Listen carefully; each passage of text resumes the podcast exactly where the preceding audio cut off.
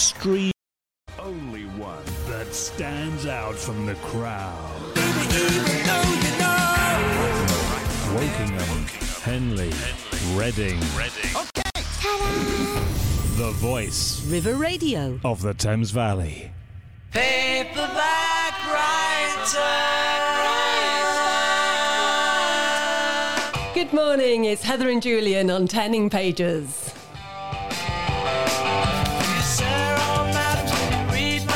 We've got some great books to share with you this morning.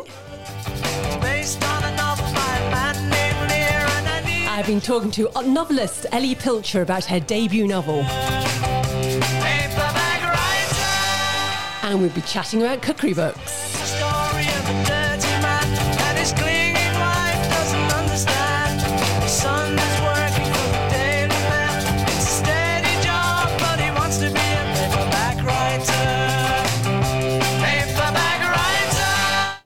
Thank you for joining me today. We've got a great show coming up. So, alongside me, I've got Julian. Good morning.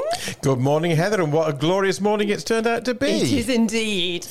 Well, um, so what uh, what have we got coming up this morning, Heather? Well, I have been chatting with Ellie Pilcher, whose first book, What Planet Can I Blame This On, has just been published by Hodder Studio to great acclaim. It's a laugh out loud look at the disasters that have befallen her heroine, 29 year old Crystal.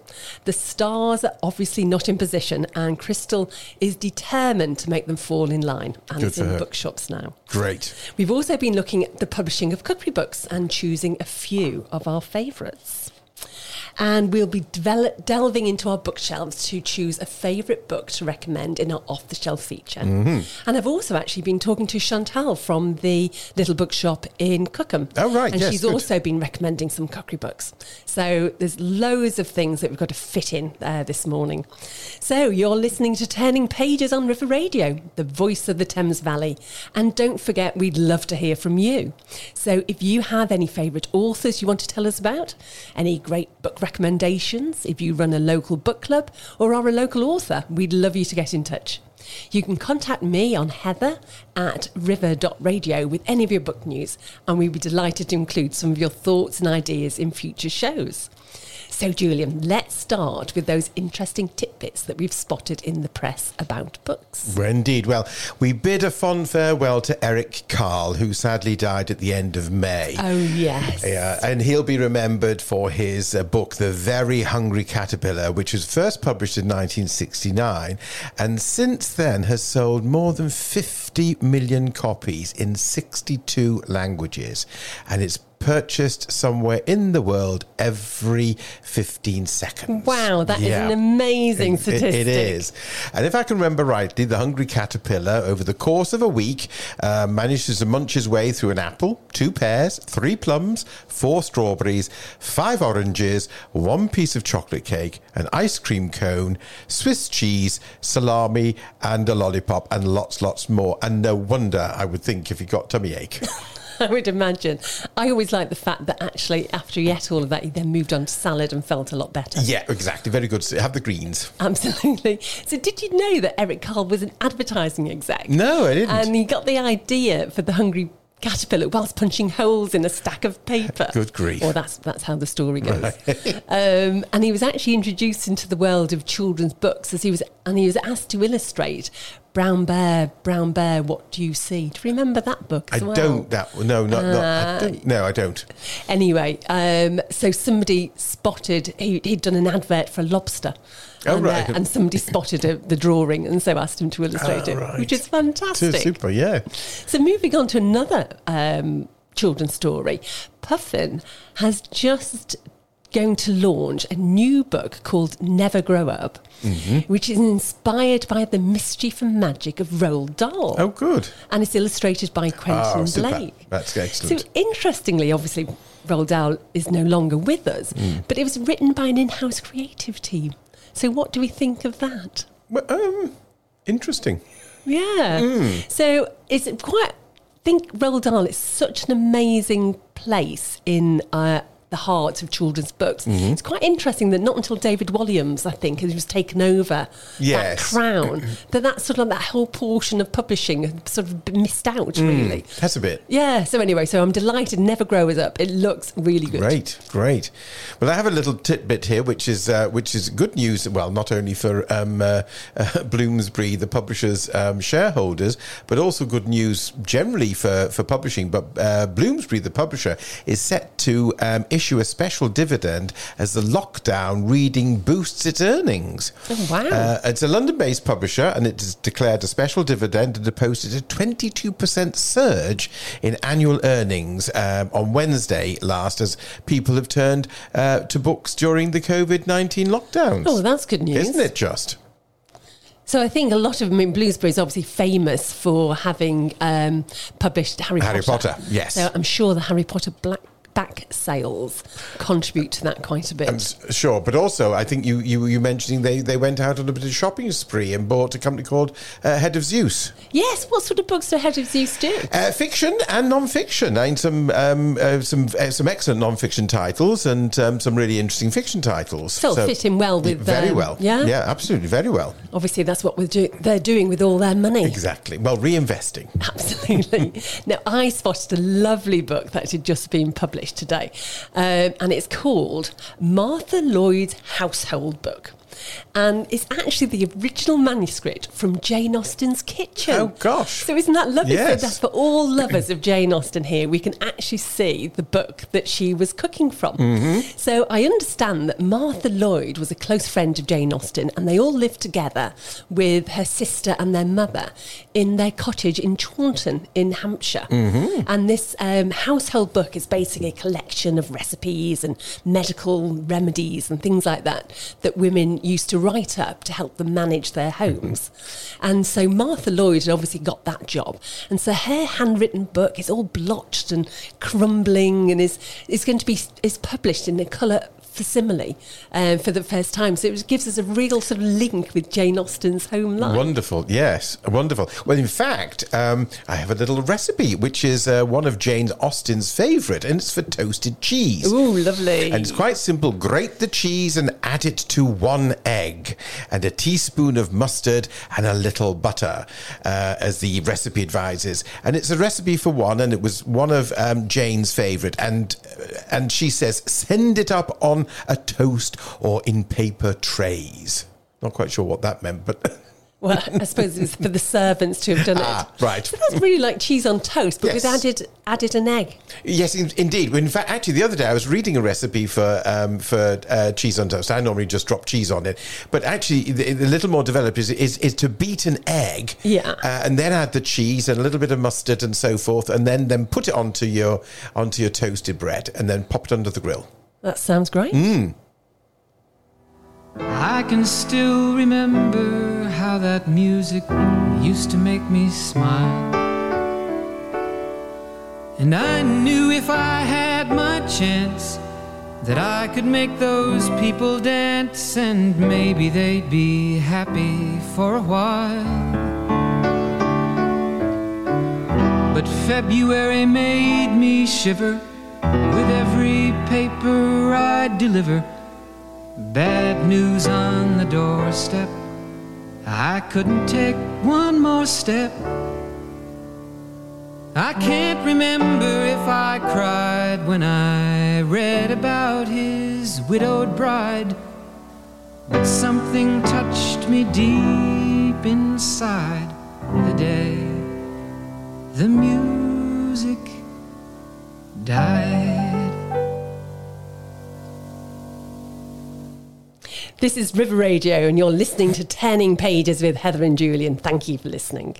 So, coming up in the show, we'll be discussing our favourite cookery books. But let's now go to a conversation that I've had with Ellie Pilcher, whose Laugh Out Loud debut novel has just been published by Hodder Studio. So, to, before we start in the conversation, let's listen to a short reading. So this is going to be from chapter five, and it's where Crystal has escaped the refuge of her friend's flat after a water leak destroys her flat and she finds out that her boyfriend is cheating on her. Oops, hang on. Let me get the technology right here. the support. Whilst it was gorgeous and expensive looking with its blue velvet cover and designer throw cushions, did not make the most comfortable of beds. After three nights of sleeping on it, I was pretty sure I was going to need a chiropractor.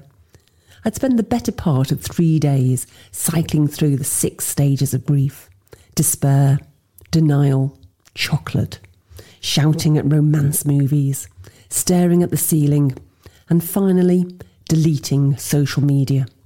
What was the point of having profiles online if I had nothing boastful to share? I didn't need obnoxious on this day reminders of the times that Dave and I had spent on holiday, or how well do you know your partner quizzes online. Besides, what did it matter that I knew that his favourite Power Ranger was yellow, or that he used to have a bearded dragon called Phil? These quizzes would only be useful when they started to ask important questions like monogamy, thoughts. Every time Paige left me in the flat, she said goodbye like she was leaving the side of my deathbed. I couldn't believe I was suddenly so fragile. Feeling as deflated as ever, I stared at the ceiling. It was popcorn textured and white, about the only thing remaining in Paige's otherwise modern flat to indicate there'd been previous tenants. The popcorn bubbles looked a bit like constellations in their random spacing on the ceiling. I spotted an Orion's belt and a Cassiopeia crown in the time I stared at it. Saturn, I said aloud, remembering what Tina had said about my Saturn return. There was no harm in looking it up. And now let's listen to that conversation that I had with Ellie, um, who's lovely and charming, and I think it's going to be a great book. Ellie, good morning. It's lovely to have you on the show. So, first of all, can I ask you to introduce the book and the key characters to us, please? Yes, of course. Uh, so the book is What Planet Can I Blame This On? A bit of a mouthful of a title, but I love it. It's a romantic comedy about Crystal Baker, whose life falls apart. She finds out her boyfriend's been cheating on her. She gets made redundant. The pipes burst in her flat all in the same day. And she's having a really bad time of it. And her friend says to her on the off cuff, Oh, it's because of your Saturn return. And uh, supposedly in astrology, your Saturn return is when Saturn returns to the position it was in when you were born. It happens every 29 and a half years, roughly. And uh, supposedly it signifies the next portion of your life beginning. But before it can begin, it destroys your old life. And uh, Crystal takes a bit of offense at this and decides that if the planets are responsible for ruining her life, then they can also fix it. And she becomes religiously obsessed with following her horoscope and getting a crystal collection, having a tarot card reading, and only doing what the universe tells her, and it doesn't quite go to plan. No, it never does, does it? So I've never heard of a Saturn return before your book. Is it a thing? It is, yes. It's. I had to do a lot of research into it myself because I'd heard about it, and as a way of somebody saying, "Oh, it's it's what happens while you have a midlife crisis, for example, and you have a quarter life crisis," and uh, it's. I didn't realize how much information there was in astrology about this this term, the Saturn return, and how much effect it has on your life, supposedly. But um, it's a thing. I think with millennials becoming quite, you know, astrology is becoming quite popular within that audience. It might be something that we see cropping up more and more. But, uh, but yes. Interesting that millenniums are really into the zodiac. So when I mm-hmm. was young, there was a lot of zodiac in the papers every day. You'd read your star signs and things. And I don't see that anymore. So are you into astrology and crystals and tarot readings? I'm I would say I'm a Gemini completely in the sense that I'm kind of half in and half out. Uh, Gemini's being the twins. I kind of I find myself gravitating towards horoscopes when I, I feel maybe I need a bit of guidance or potentially I'm a bit bored. But I'm also a bit cynical and skeptical about things like that because obviously there are so many horoscopes printed and online that which one is the right one. But that being said, I have actually followed my horoscope uh, as a test for when I was writing the book, and I found that even though it wasn't necessarily 100% accurate actually having a horoscope to kind of suggest what I should be doing with the week or guiding me was actually quite comforting. So I think for millennials in particular, it's it's a nice way of maybe taking the pressure off making decisions for ourselves sometimes. But yes, I'm kind of like I say, half in, half out. Probably don't follow it to the extent that Crystal the character does. So did your your perspective on astrology change? Are you now more of a believer? I yes, I would definitely say so. I mean, I didn't realize there were things such as birth charts until I started um, really digging into it. I knew the the star signs and zodiacs, and you know, being a Gemini, and I, I was very proud of being a Gemini. But I didn't realize that the position that the stars were in when you were born supposedly dictates what your personality is like. And you can find this out online just by adding your date of birth and where you were born and what time and things like that. And surprisingly, for every single person that's done it in my friends and family group and myself, it has been incredibly accurate and uh, finding things out about your personality and your emotional side and what you're like romantically what you're like with friendships and what you're like with money. And uh, it's it's quite scary that it can be so accurate. And a lot of people have said that uh, they didn't realize things about themselves and they read the birth chart and went oh that's that's 100% me. Brilliant. Well, I also love about the book is that you've got a really great family and friend dynamic going on. So all the relationships are very comfortable and, and charming and realistic. So, what was your your inspiration for these? Are you have you copied your friends in these stories? I mean, it started off being complete make believe. And then I think as I added more details and developed their personalities, little anecdotes and quirks from my own friends and family certainly slipped in. Uh, I mean, the character of Grandad, who was my personal favorite to write, was actually based on my own grandfather, who sadly has dementia. So it was kind of my way of honoring him and sharing the book with him because obviously he's so far gone in the illness now that he can't be a part of it. But he's the character of Grandad in the book is um, it's not 100% the same. Um, I mean, this granddad's certainly more tech savvy than my own grandfather. But yeah, there are definitely quirks of his in there and his mannerisms. But uh, the friends, I would say, Paige and Tina, they are based a lot on the kind of friendships I have found throughout the years. So not just on particular friends, but the whole sphere of them. And uh, yeah, definitely when I needed inspiration or a good one liner or just something to trigger an idea, I would go to my WhatsApp group. My uh, book club is called uh, Books Before Boys, and just say, "Look, I've got a character doing this, and what do you think you would do in this situation? What would you, what would you do if you found out your boyfriend was cheating on you?" And some of the lines they came up with and the things they said to me, I had to put them in the book because they were just genuinely so funny and genuine. So this is your first book. How long have you been writing it?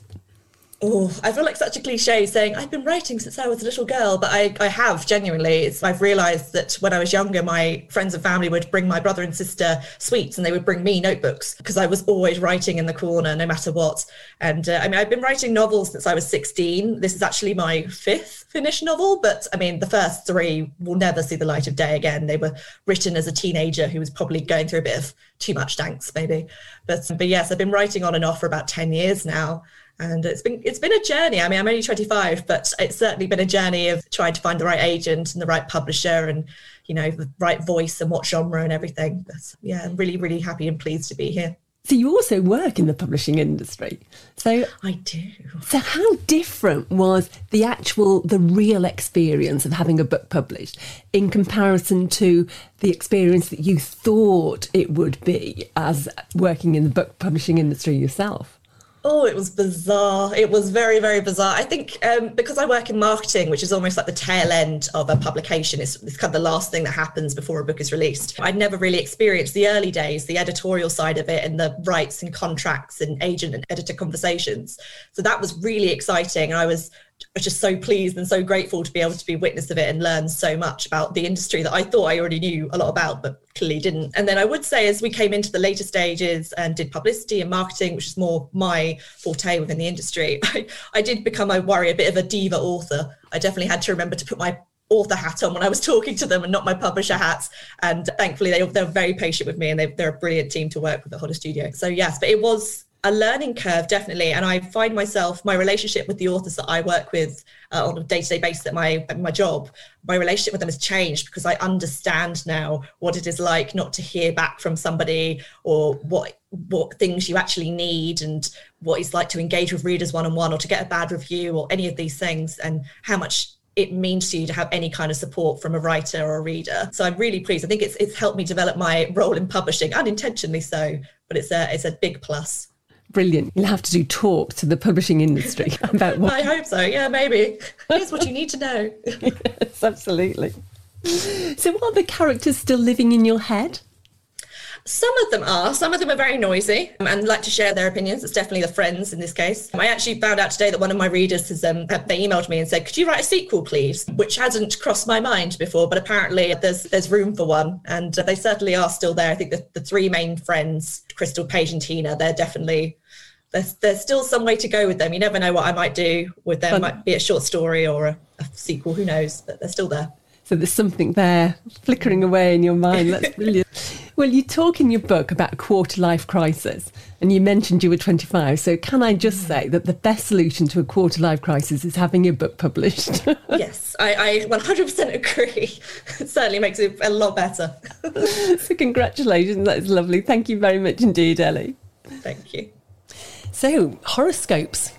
And um, tarot cards and things like that. Don't- Where where are you on that? Well, um, I, I, don't, I don't really follow things like the horoscopes, though. In fact, I'm quite interested um, in characteristics. So, as I'm Taurian, and you sort of read the characteristics. But on tarot cards and oracle cards, one of my client publishers, Hay House, Yeah. um, publishes um, a range of tarot cards and oracle cards. Uh, and what's really interesting about it, I mean, the sales are phenomenal. And this is way before um, COVID and anything else and lockdowns. But the majority of the purchases are not by people necessarily wanting to um, undertake tarot card readings. Yeah. They collect them for the graphics of the cards. wow. Have you ever had your tarot cards? I haven't. No, I haven't. Oh, I did. I did once. Oh, did you? Yeah, and I was told I was going to marry a soldier. Oh, well, that went a bit wrong then, didn't it? Husband number two, possibly. ah, well, there we are. Yes, a field marshal there. When you trade in husband number one. But over the weekend, as this is also a cookery Yes. um, hour as well, uh, I've got. I'm going to combine um, tarot card readings or sort Mm-hmm. of horoscopes with cookery because I had a barbecue uh, this weekend with my uh, lovely sister and brother and Mm-hmm. uh, their appropriate spouses and my nephew. And um, Jan and Neil were telling me that in Evesham, which is where they live, they have an Evesham asparagus thrower Ah. to predict the future. Well, ah, yes, yes. It's this You know extraordinary lady. I do. And she uh, she gets a bunch of asparagus and throws it up in the air, doesn't she? And then as it falls down, Yes. she reads the future. And she's been pretty accurate, I believe. I can't believe you know about yes, this. Yes, I do. I do. Anyway, they uh, they're they're taking a, a look at uh, her predictions for this year. Ah, So right. I'll report back. Do. You to must. Tell you, You must. I mean, I think she did predict that um, Prince Philip would die this year. Yes. So that's I know that was one prediction she got right, but I don't know what her other ones were. So we'll have to wait and Mm-hmm. To see. wait and see, yeah. Anyway, this is River Radio, and you're listening to Turning Pages with Heather Adams and Julian Ashton. Thank you for joining us. Well, we're going to be talking about our favourite cookery books first, though. Julian's been hunting his bookshelves to remind us of a great favourite, or it actually might be new to you. Well, it could be. And hunting my shelves is appropriate because my choice is The Hunting of the Snark by Lewis Carroll. Brilliant. Uh, this was first published in uh, 1876 by Macmillan. Uh, it's available because it's out of copyright in a multitude of, of, of editions now. But The Hunting of the Snark is actually a poem in eight fits, or as the author put it, as an agony in eight fits, which tells the, the tale of a group of men and a beaver who are embarking on a voyage to hunt the snark, which may or may not turn out to be the boojum. Aha. Mm, now, the crew is made up of 10 members, all of them beginning with the letter B. Interestingly, there's a bellman who's the leader, there's Boots, who's the maker of, uh, and then there's a maker of bonnets and hoods, a barrister who will settle all the arguments among the crew, a broker who can appraise the goods and chattels of the crew, and oddly on board, there's a billiard marker who apparently is greatly skilled.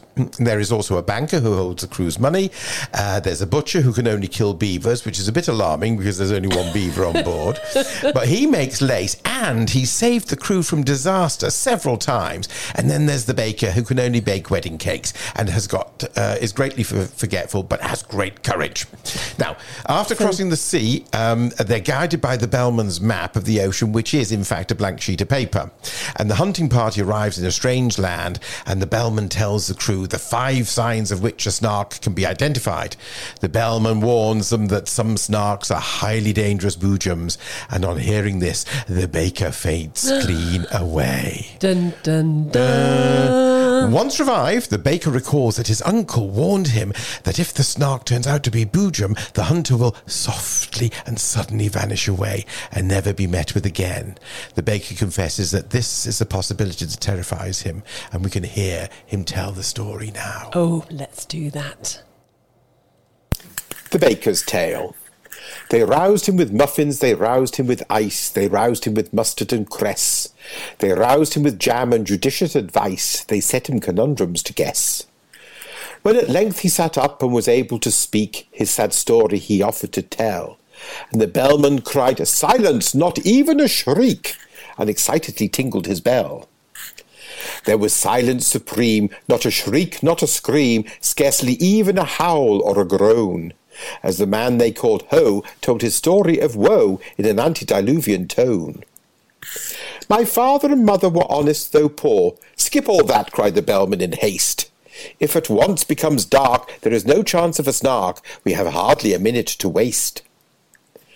I skip forty years, said the baker in tears, and proceed without further remark to the day when you took me aboard your ship to help you in hunting the snark. A dear uncle of mine, after whom I was named, remarked when I bade him farewell. Oh, skip your dear uncle, the bellman exclaimed, as he angrily tingled his bell. He remarked to me then, said the mildest of men, if your snark be a snark, that is right. Fetch it home by all means, you may serve it with greens, and it's handy for striking a light. You may seek it with thimbles, and seek it with care, you may hunt it with forks and hope. You may threaten its life with a railway share, you may charm it with smiles and soap. That's exactly the method the bellman bold in hasty parenthesis cried. That's exactly the way I have always been told that the capture of snark should be tried. But oh, beamish nephew, beware of the day if your snark be a boojum, for then you will softly and suddenly vanish away and never be met with again. It is this, it is this that oppresses my soul, and when I think of my uncle's last words, and my heart is like nothing so much as a bowl brimming over with quivering curds. It is this, it is this. We've had that before, the bellman indignantly said. And the baker replied, Let me say it once more. It is this, it is this that I dread. I engage with the snark every night after dark in a dreamy, delirious fight. I serve it with greens in those shadowy scenes, and I use it for striking a light. But if ever I meet with a boojum that day, in a moment of this I am sure, I shall softly and suddenly vanish away, and the notion I cannot endure. Well, during the course of the voyage, the butcher and the beaver, previously mutually wary, become uh, fast friends after they hear the cry of the jub jub bird, and the butcher ends up giving the beaver a lesson in maths and zoology. The barrister, meanwhile, sleeps and dreams of witnessing a court trial with a pig accused of deserting its sty with a snark as its defense lawyer. During the hunt, the banker is attacked by a bandersnatch and loses his sanity after trying to bribe the creature. And then the baker rushes ahead of the party and calls out that he's found a snark. But when the others arrive, he has mysteriously disappeared. Oh, it was a boojum. It was indeed. So I understand, I don't know if you agree with this, that Lewis Carroll meant the snark meaning to mean happiness.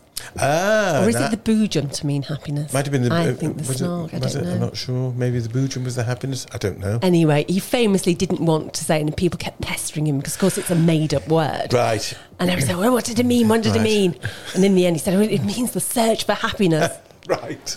Anyway. In exasperation, or as the bellman would have tinkled his bell. He would have done, absolutely. But it's a brilliant poem, isn't it? It is. It's super. It really is. I think it's lost some favour out uh, at the moment. It's a bit old fashioned. It is old fashioned. I remember my father reading to us as children. It was lovely. I mean, it really was. It was great. Just great. Yeah, and the Jub Jub bird is named after the nightingale sound, the sound that the nightingale, Ah, right. which is actually jug jug. But we don't know. I can't remember ever hearing a nightingale. No, I don't know. No, nor do I. No. No. Anyway. Right. Well, we've been promising to talk about cookery books, and this is a theme that is going to be one of our favourites. But before we start talking, Julie and I, about our favourite cookery books, I've asked uh, Chantel from the Little Bookshop in Cookham to give her her thoughts on uh, on cookery books. Now we're talking about cookery books, and I wanted to ask you a question. Do you think people still buy cookery books?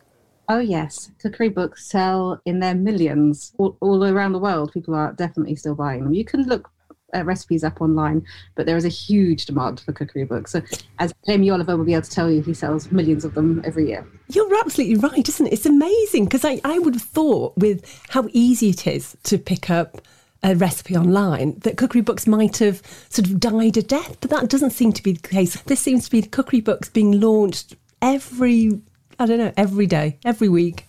They certainly are every day, I would say. You're probably right. So we've got tons of new ones out. And so we've got, like, for instance, The Green Barbecue by Rukmini Iyer.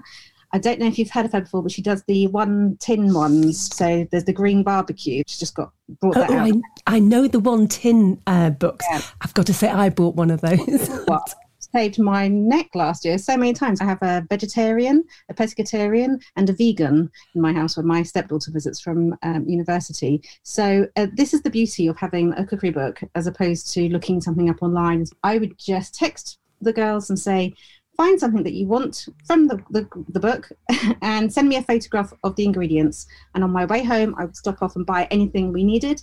And then we would just chuck it all into one pan and we'd all eat vegan that night. And it was great. Was done in half an hour and it was easy. yeah. So, so she's just got uh, a new barbecue book out, has she? Yes. And uh, this is brilliant because what do you do if you have a vegetarian or a vegan for a barbecue? Yeah. You look it up in the I new cookbook and it's got fantastic photographs, all healthy, inspiring, and yummy looking. And Excellent. easy, well, very easy to follow. So I definitely recommend that one for someone. Yeah, I've got to say, and I think one of the nice things about a cookery book, apart from an online one, is that it inspires you. Whilst with an online thing, you've got to sort of know what you're going to look for. Whilst the cookery book allows you to find something. Yes, and online ingredients of, uh, recipes often start with someone telling you their life story about how they grew up on a farm in the Midwest. I mean, you, you have to like scroll for pa- pages and pages of information before you get to the ingredient list. that's It saves us from all of that. Um, Yes. Another one that's just come out is Tom Kerridge's Outdoor Cooking. oh, absolutely. We've got to mention our local author Tom Kerridge and superstar. Yeah, he's fantastic as well. This book is brilliant. And it's not just about things, you know, it's not just about barbecue things, it's all kinds of outdoor cooking and something in here for everyone. And we've got some signed copies available. Oh, fantastic. A good, good shout for Father's Day, I think. Oh yes, well done. That's a really good idea. So that's good suggestion. Thank you. Oh, you're very welcome. Another one, which has been hugely popular, is the One Pot Pan Planet.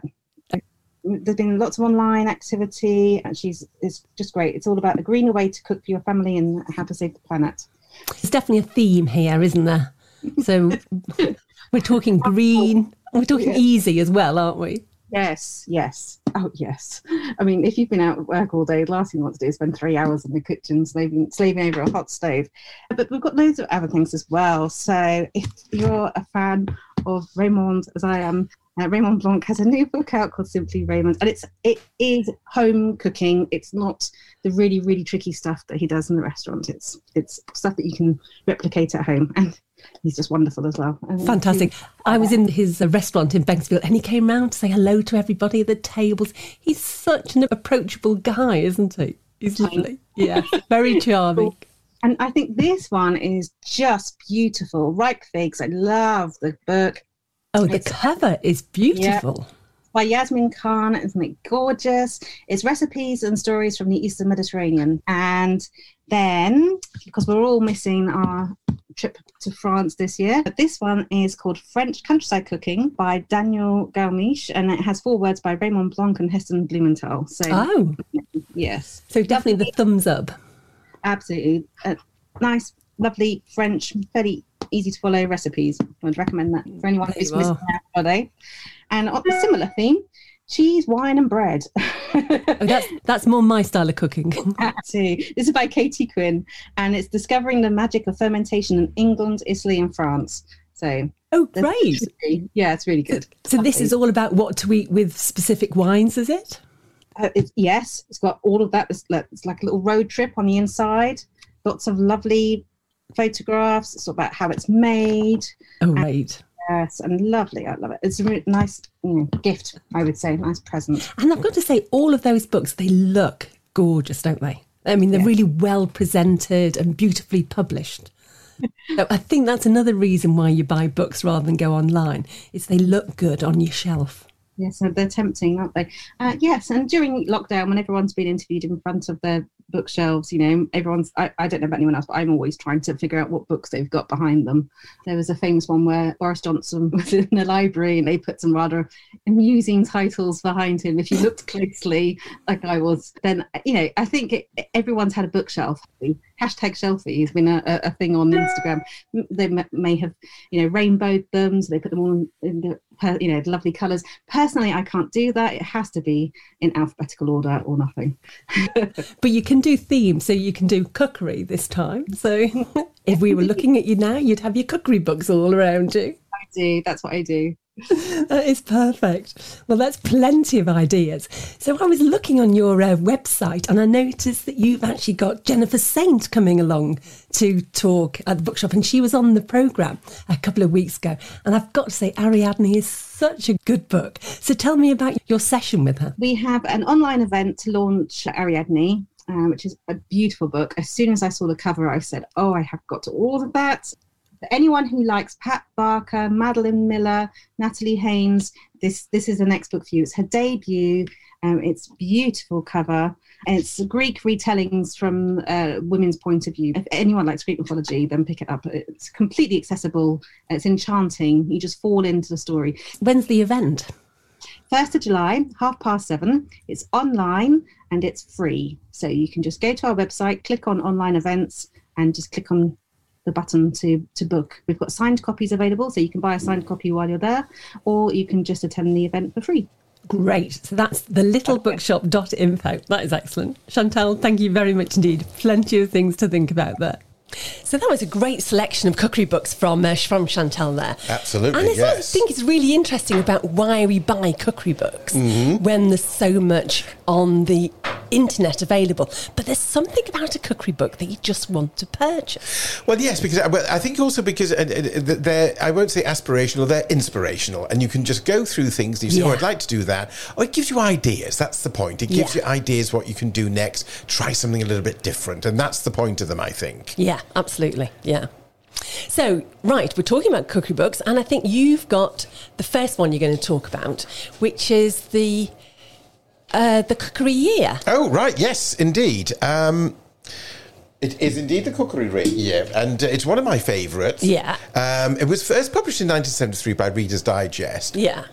And um, it's uh, and it's been part of my life um, since I was 14 years old uh, when my, my mother bought a copy. So your mum, that's your mum's. My mum's, yeah, yeah, Yeah. and then I, I bought a copy for myself in later life. So uh, we used to use the uh, the Good Housekeeping cookery book. And every yeah. time it got Yeah, too which- dirty, yeah. I'd have to buy another, Another one, copy. yeah, yeah. which is super, and, I mean, and that's also a good book. But it became a main source of um, of inspiration in in our uh, in our family. Even though my mother's uh, cooking repertoire was extensive, even before she got the book. Yeah. I mean, it's a, it's a hefty tome. It's in landscape format, it running to 439 pages, including the index.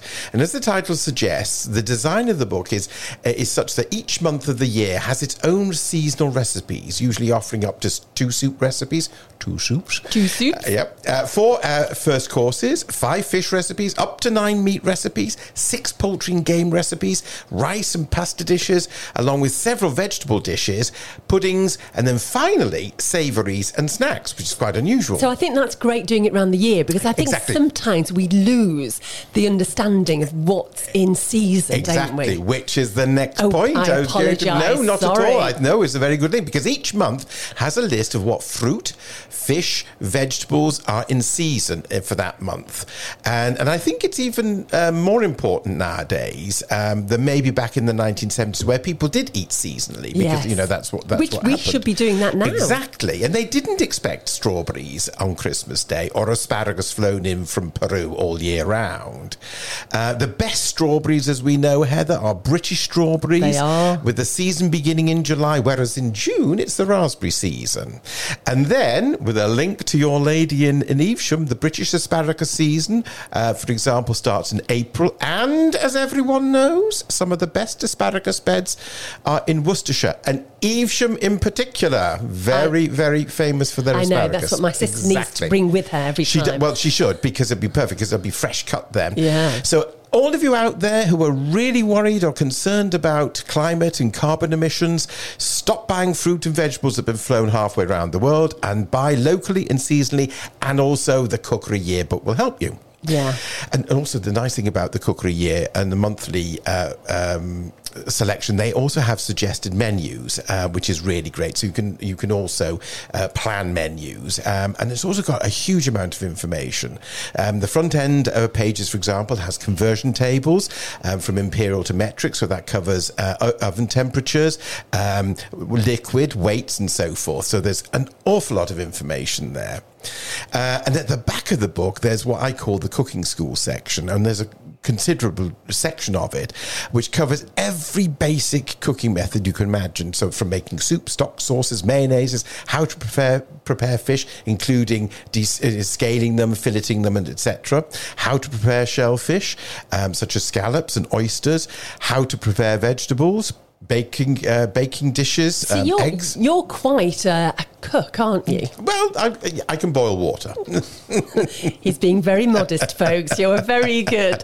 Well- so, have you used the sort of like the back of the cookery yearbook? Yes. Is that where you Yeah. got your skills Yeah, from? I do. And the thing is, what I like, uh, what for me. Um, it, it, it's it's it's it's a it's a bit like a Mary Poppins bag. I mean, you can delve in, and, and it, it's a cookery book that I've um, bestowed great um, mystical things because it's almost literally Heather. I it, it- it's difficult to explain, but you can you can almost say, well, now I'd like to make this, and you can go to the cookery year, and the recipe will be there, Yes. or there'll be something in there. Yes. It's just really is amazing.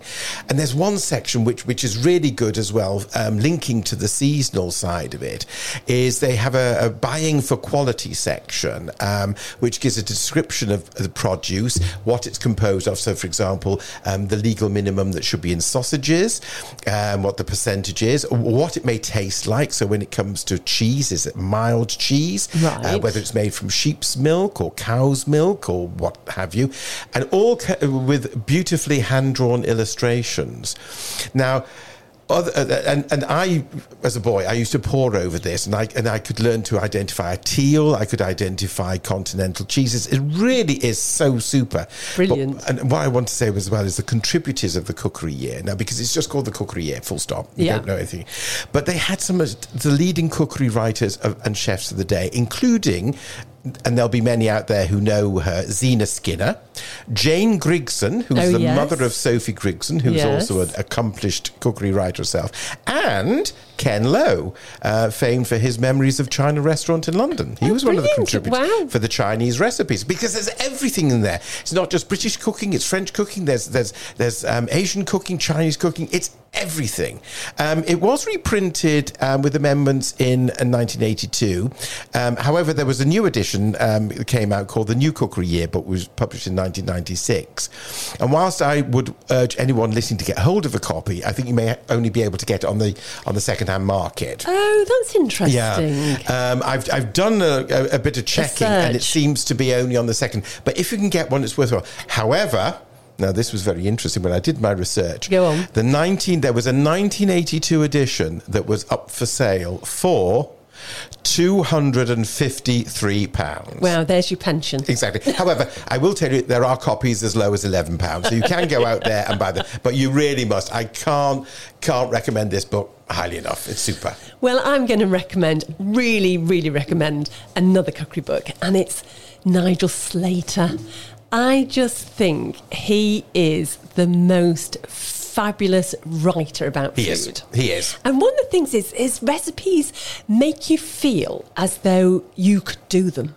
That's what I really like about And that's it. the important thing about a cookery writer. Yeah. And that really is important. Anyway, we've got a little bit of a reading from one of his uh, kitchen diaries uh, books. Nigel Slater, The Kitchen Diaries 2, June 5th, A Cake for Coffee. I have always been rather taken with the Middle European ritual of stopping for mid morning coffee and cakes. The Apfelstrudel at the Café Einstein in Berlin, the cheesecake at Gerbeaud in Budapest, and the chocolate cake at the glittering jewel that is Demel in Vienna are all places of pilgrimage for me. Each location, be it a grand cafe or a local conditorei, has its speciality. I once found a delectable moist apricot slice at a tiny cushions and curtains cafe in a side street in Stockholm. The streusel cakes with their pebble textured crusts particularly interest me. The pleasure is not solely in their sugar encrusted top, but in the contrast between that and the layer of fruit and sponge cake underneath. Often served in square slices, they sit nicely with a cup of dark, slightly bitter coffee around 10:30 in the morning and are useful for dessert too with chilled whipped cream. June 27th, summer. I am happiest in winter, worshipping its festivals and folklore, adoring its crisp, clean air and gentle grey skies. Not for me the coarse harshness of summer's bright colours as seen in piercingly ugly light. The only part of summer I truly enjoy is shade and shadow, and the notion of the mythical meadow with its buttercups, babbling brook, and overhanging branches. But the food is another thing, and even I can melt at the thought of salmon, a little dill, and the cool scent of sliced cucumber. Today I do a riff on the traditional, much loved marriage of salmon and cucumber, making crisp pink patties and serving them with the cucumber and yoghurt sauce as cool as that mythical babbling brook. July 3rd, finger licking chicken. Friends are coming tomorrow who I know appreciate hot and spicy food. More to the point, they tend to get wound up by anything too self consciously foodie. Mention a farmer's market, an artisan made cheese, or a heritage tomato, and they will raise their eyes to the ceiling. Fine. I'll give them chicken thighs roasted till the skin has crisped with a hot, deeply savoury sauce to spoon over. That should keep us all happy. Yes, the nice thing about Nigel is Nigel, you see, we're on first name terms. I've Yeah. read so many of his cookery books. Is you feel as though he's talking to you directly. Yes. And it's his musings, and he does it seasonally, of course, because it's, Mm-hmm. Yes, in this instance, his his, his um, diaries, Mm-hmm. and he just talks about what he he opens the fridge and goes, "Oh, this is what I've got. Yeah. What can I do with this?" Or he goes off shopping and he comes home with some asparagus and some duck or whatever, and he goes, "Right, well, this is what I'm going to make today." So it just makes it all so easy. Hmm. And uh, of course, we've talked about his biography Yes, before, Toast, yeah. and um, you just look at his biography of activity, and he's got a huge section of best-selling books. He's a presenter on BBC One, number of programs Hmm. Yes. on BBC One. He writes a food column for the Observer. He's obviously got his biography Toast, which is now Yep. also a play. He's won book awards. He's lots of food writers awards just amazing Hmm. and it's just about loving to eat and enjoying Yes, it and that's the point. and yes. it's not pretentious Yeah. at no, all. it's not. No, and he's talking about thickly cut salmon, Yes. and generously spread cream cheese, and a golden chewy bagel, and it just makes your mouth water. And and his classic is just a simple roast chicken, and you start slobbering at the thought of it. You know, it's just super. Yeah, I know. So we're reading there from um, his kitchen titles, but he's got a new book out. Oh, right. a cook's book, The Essential Nigel Slater. It's published by Fourth Estate and it's going to be published in October, which is just in time for Christmas presents. Excellent, excellent. Now, I know that your next book is one of my favourite too. It is indeed, yes, yes, it is, and it's it's the uh, Elodia Rigante's Italian Immigrant Cooking, uh, which was published originally by Stewart Tabori and Chang in the US in 1996, and was and it is has been reissued by a company called JG Press. I don't know who they are, but in two, uh, 2008. And again, one of my favourites, and I know as you said, it's yours because I think I introduced you to the book. You did Uh, indeed, yes. You might have bought me a copy. Actually. Yeah, I think I did, yes, because it, it really is excellent. And Elodia was born in 1916 in Little Italy in Manhattan, in New York. And her parents were the ones that emigrated to the US from uh, Apulia, or as people call it now, Puglia, in, in the um, south of Italy. Yeah. And her mother brought the recipes from, as Elodia always referred to it, from the old country. And I must admit, I have a weakness for Italian cooking, um, often making pasta dishes myself twice a week at least. And what I like about Elodia's book is that it offers what I call a grand buffet, if you will, of good, honest, and robust dishes from south of Italy. Uh, and as you can imagine, the book provides it all from antipasti uh, to uh, minestre e zuppe, that's soups and stews, pasta asciutta e riso, pasta and rice, um, main courses, fish courses, um, carne e pollame, meats and poultry. You don't have to cook in an Italian accent, though, do you? No, you don't. No. Unless, of course, you want to. Uh, exactly, it makes it go a better. Um, sorry to uh, that's a very poor accent. And, and eggs dishes, everything you've got vegetables, and the thing is she's got vegetable dishes for main course, which is wonderful for vegetarians, as well as vegetable dishes as the accompanying dishes. Yeah, yeah. So there's a whole panoply of it. I mean, the recipes from mouth-watering batter fried fennel to roasted peppers, mozzarella cheese puffs, and even Elodia makes polenta look delicious, which is a, Oh, well, an, an a amazing challenge. absolutely, absolutely. Um, and uh, and, uh, has, uh, pasta dishes are quite simple. Um, you can do spaghetti aglio e olio, which is the garlic and, and olive oil, which is one of the most simplest things to do. It's absolutely dishes, delicious. And also one which is lovely, which is with peas, just, just spaghetti with peas. Yes. All these lovely recipes. She also does a ricotta stuffed pasta if you want a little bit more um, effort into it. And she does wonderful sauces. There's one which I haven't tried but sounds nice, which is sausage and carrot sauce, which is really nice. Fish, of course, is well represented. Um, tempting dishes. There's one um, prawns wrapped in pancetta. Um, then the fried dishes, you know, uh, battered fried like calamari. Meat and poultry covers everything you want to know. Beef to veal to lamb to pork, duck sausages, and all the the ragouts, the sauces you can imagine. So my favourite recipe is the uh, marinara and marinara tomato sauce. The- right, yes. With the port. Yeah. And so you just basically get all the ingredients and it's on the stove for about three Yeah. hours, really. Uh, but it is delicious. Yeah, well, that's interesting that you mentioned that that's your favourite because mine, because sometimes when you look at the recipes, Yeah. she's got because the list of the ingredients is quite long, you think, Yes, yeah. it's daunting, but, But it's, it's not. well and it's well worth it. it. And my favourite, I mean, I'm really in, in- interested with your favourite, and mine is the uh, what is called the uh, Polo al Apulia, which is the chicken um, Apulia to you and me. Yeah. Uh, though she makes it from a whole chicken, I tend to use mine uh, chicken thighs, um, and you I, you can use them skinned or bone, but if you've got them with bones in, that's even better.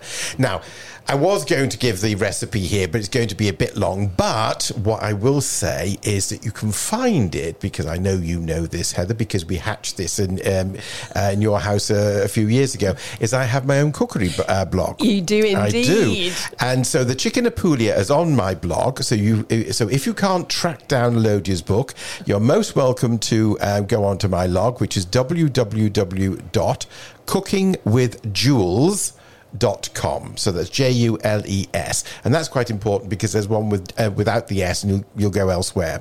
Um, I'm not that um, prolific a blogger, but I think there's some nice recipes in there, of which certainly chicken apulia is one, and I can't recommend this book and my blog highly enough. You're obviously being very modest there. but I've got to say, I totally agree with you. I think that book is charming and the recipes do look a little bit daunting. They do. But actually, they're not. Yeah, they've just got not. lots of ingredients and they Yeah. just do them. Exactly, but but there is one which I'm tempted to make, which is what Elodie calls her Brooklyn meat gravy. And she said we don't know why it calls it gravy, but when you look at it, she's not only has she got some tons of sausages, she's got um, um, uh, breast I think it is, which is actually roasted veal flank. Oh, God. And something else. Before you put it, I, I, this must be a goodness grief. I mean, I don't know, but I've been tempted. I've got to make it one day before I croak. Yeah, it's absolutely fantastic. So that's obviously cooking to excess, probably possibly. Now I'm going to talk about an amazing best-selling book um, called The Pinch of Nom. Uh, yes, I know it. So the other day, I was looking at the Sunday Times bestseller Mm-hmm. list. So they've got non-fiction, they've got fiction, and then that week they've just got one for the best-selling manuals. Mm-hmm. And the Book of None actually had four books in the top five. Wow. In And the top five. In the top five, which, and I thought I, we can't do a cookery book, a cookery program without mentioning the book. Exactly. The Pinch of Nom. Yeah. So it started back in 2016. There's two, two, two people, a chef and a restaurateur from the Wirral. That's right, and yes. basically, they went to, I think it was Slimming World It was. and um, they had um, obviously listened to some suggestions for. Um, for recipes and then started to write their own and then they found out that people in their uh, club were talking about the pinch of nom on the website Oh, right, and, they, and of course they didn't know who'd been writing about it but of course they realised um, Kate Allinson and Kay and Kay Featherstone obviously realised that this was something that had caught on. And so they decided to turn it from a food blog into a cookbook. So that's your ambition, Julian. Exactly. And I have to say, I, mean, I bought um, uh, their quick and easy 100 delicious recipes, um, slimming recipes, and one really, really gorgeous recipe, very low calories, is a creamy Tuscan chicken, which you can find on my blog. So that Yep. sounds really rich. Oh, they're uh, really, I, I, honestly, and the recipes they've got, they're really delicious. And I bought it earlier um, in last year because I thought I wanted to just get, I want some nice recipes that are filling, but you know, low in calorie content, and they're great. And when you look at it, there's, there's things with cheese in them, but they, but they guide you through using low low fat versions, and they really are delicious. Yeah, I suppose. I mean, their first book, which was published in 2019, Yeah. sold 210,000 copies in three days. Gosh. Now, to put that in perspective, the previous fastest selling debut cookbook, which was Deliciously Ella, Mm-hmm. had sold 32,000. Now, 32,000 is a massive It figure. is. So the comparison between that and 210,000 is incredible. It is. So that book's now. I think it sold 500,000 in five weeks and now well over a million Mm, copies. Um, but as you quite rightly said, it's not that it's a slimming book, it's that it's just really Yep. quick, tasty, easy recipes. and they are filling, and the and you know if you are eating them, whether you want to diet or not or lose weight, they are low calorie. Yeah. and that's the point. And I think it's quite community driven. So It a lot of it is from the blog. So basically, they ask for suggestions on their webpage, Mm-hmm. and people write in and say, you know, I adore bacon, but what Yeah. easy low calorie recipes can you suggest? And then they'll go off. So their books are lots of sort of thank you, Debbie, you know, for Yeah, recommending this. And they've got a new book out. Oh, great. Coming out in December of this year. Again, a Christmas uh, purchase. And it's called The Pinch of Nom Comfort Food. Very nice. Hundred slimming, satisfying meals. Excellent. I think the ideas will keep on coming from they those will. guys. I think they will. So, you are listening to River Radio, the voice of the Thames Valley. And don't forget, we'd love to hear from you. So, if you have any favourite authors you want to tell us about, any themes that you might want us to talk about, great book recommendations, if you run a local book club or are a local author, we'd love to hear from you. And you can contact me on heather at river.radio with any of your book news, and we'd be delighted to include some of your thoughts and ideas in future shows. Excellent. So, just before we wrap up, I just wanted to mention that uh, we talked the other week that the home of Agatha Christie was coming up for sale. That's right. Just outside Wallingford. Well, there's a twist in the tale. Oh, So, newspaper reports show that residents of Wallingford are actually organising a crowdfunding appeal to raise the asking price for the home with the idea of turning it into a tourist attraction. oh, how good! I know what great. a lovely That's idea. Really good. So they're thinking it's going to be museum, mystery trail, live performances, bed and breakfast even. oh gosh. So she wrote Death on the Nile and The Body in the Library, amongst others, featuring the house? At the house. Oh, house. lovely. Yeah. Now I know already um, her home, her holiday home in Dartmouth, is already owned by the National Trust. That's right, it is, open. yes, But I think this sounds as though it's a lot more hands-on. Lovely. So that Well, sounds great. Um, good luck and fingers crossed that they achieve it. Yeah, absolutely. So it's just time for us to say thank you. So thank you, Julian. My pleasure. Uh, thanks to author Ellie Pilcher for chatting to us about her latest book, What Planet Can I Blame This On? Um, published by Hodder Studio. It's available now and thoroughly recommended. Thanks to Chantal from the Little Bookshop in Cookham for her cookery suggestions. And so the additional books we've been recommending today are the Martha Lloyd's household book, published by Bodleian Library Publishing, The Very Hungry Caterpillar by Eric Carle. Hunting of the Snark by Lewis Carroll, A Cook's Book, The Essential Nigel Slater. uh, The Pinch of Nom, A Hundred Slimming Homestyle Recipes, The Cookery Year by Reader's Digest. The Italian Immigrant Cookery, Green Barbecue Book for Ruk- Rukmini Iyer. Tom Kerridge Outdoor Cooking, A Simply Raymond, Recipes from Home, Raymond Blanc. and um, F- Ripe Figs Recipes and Stories from the Eastern Mediterranean. Um, so, next week we'll be chatting with author Jonathan Crane about his book, We Need to Talk. And I look forward to you joining me next Wednesday between 11 and 12 on River Radio.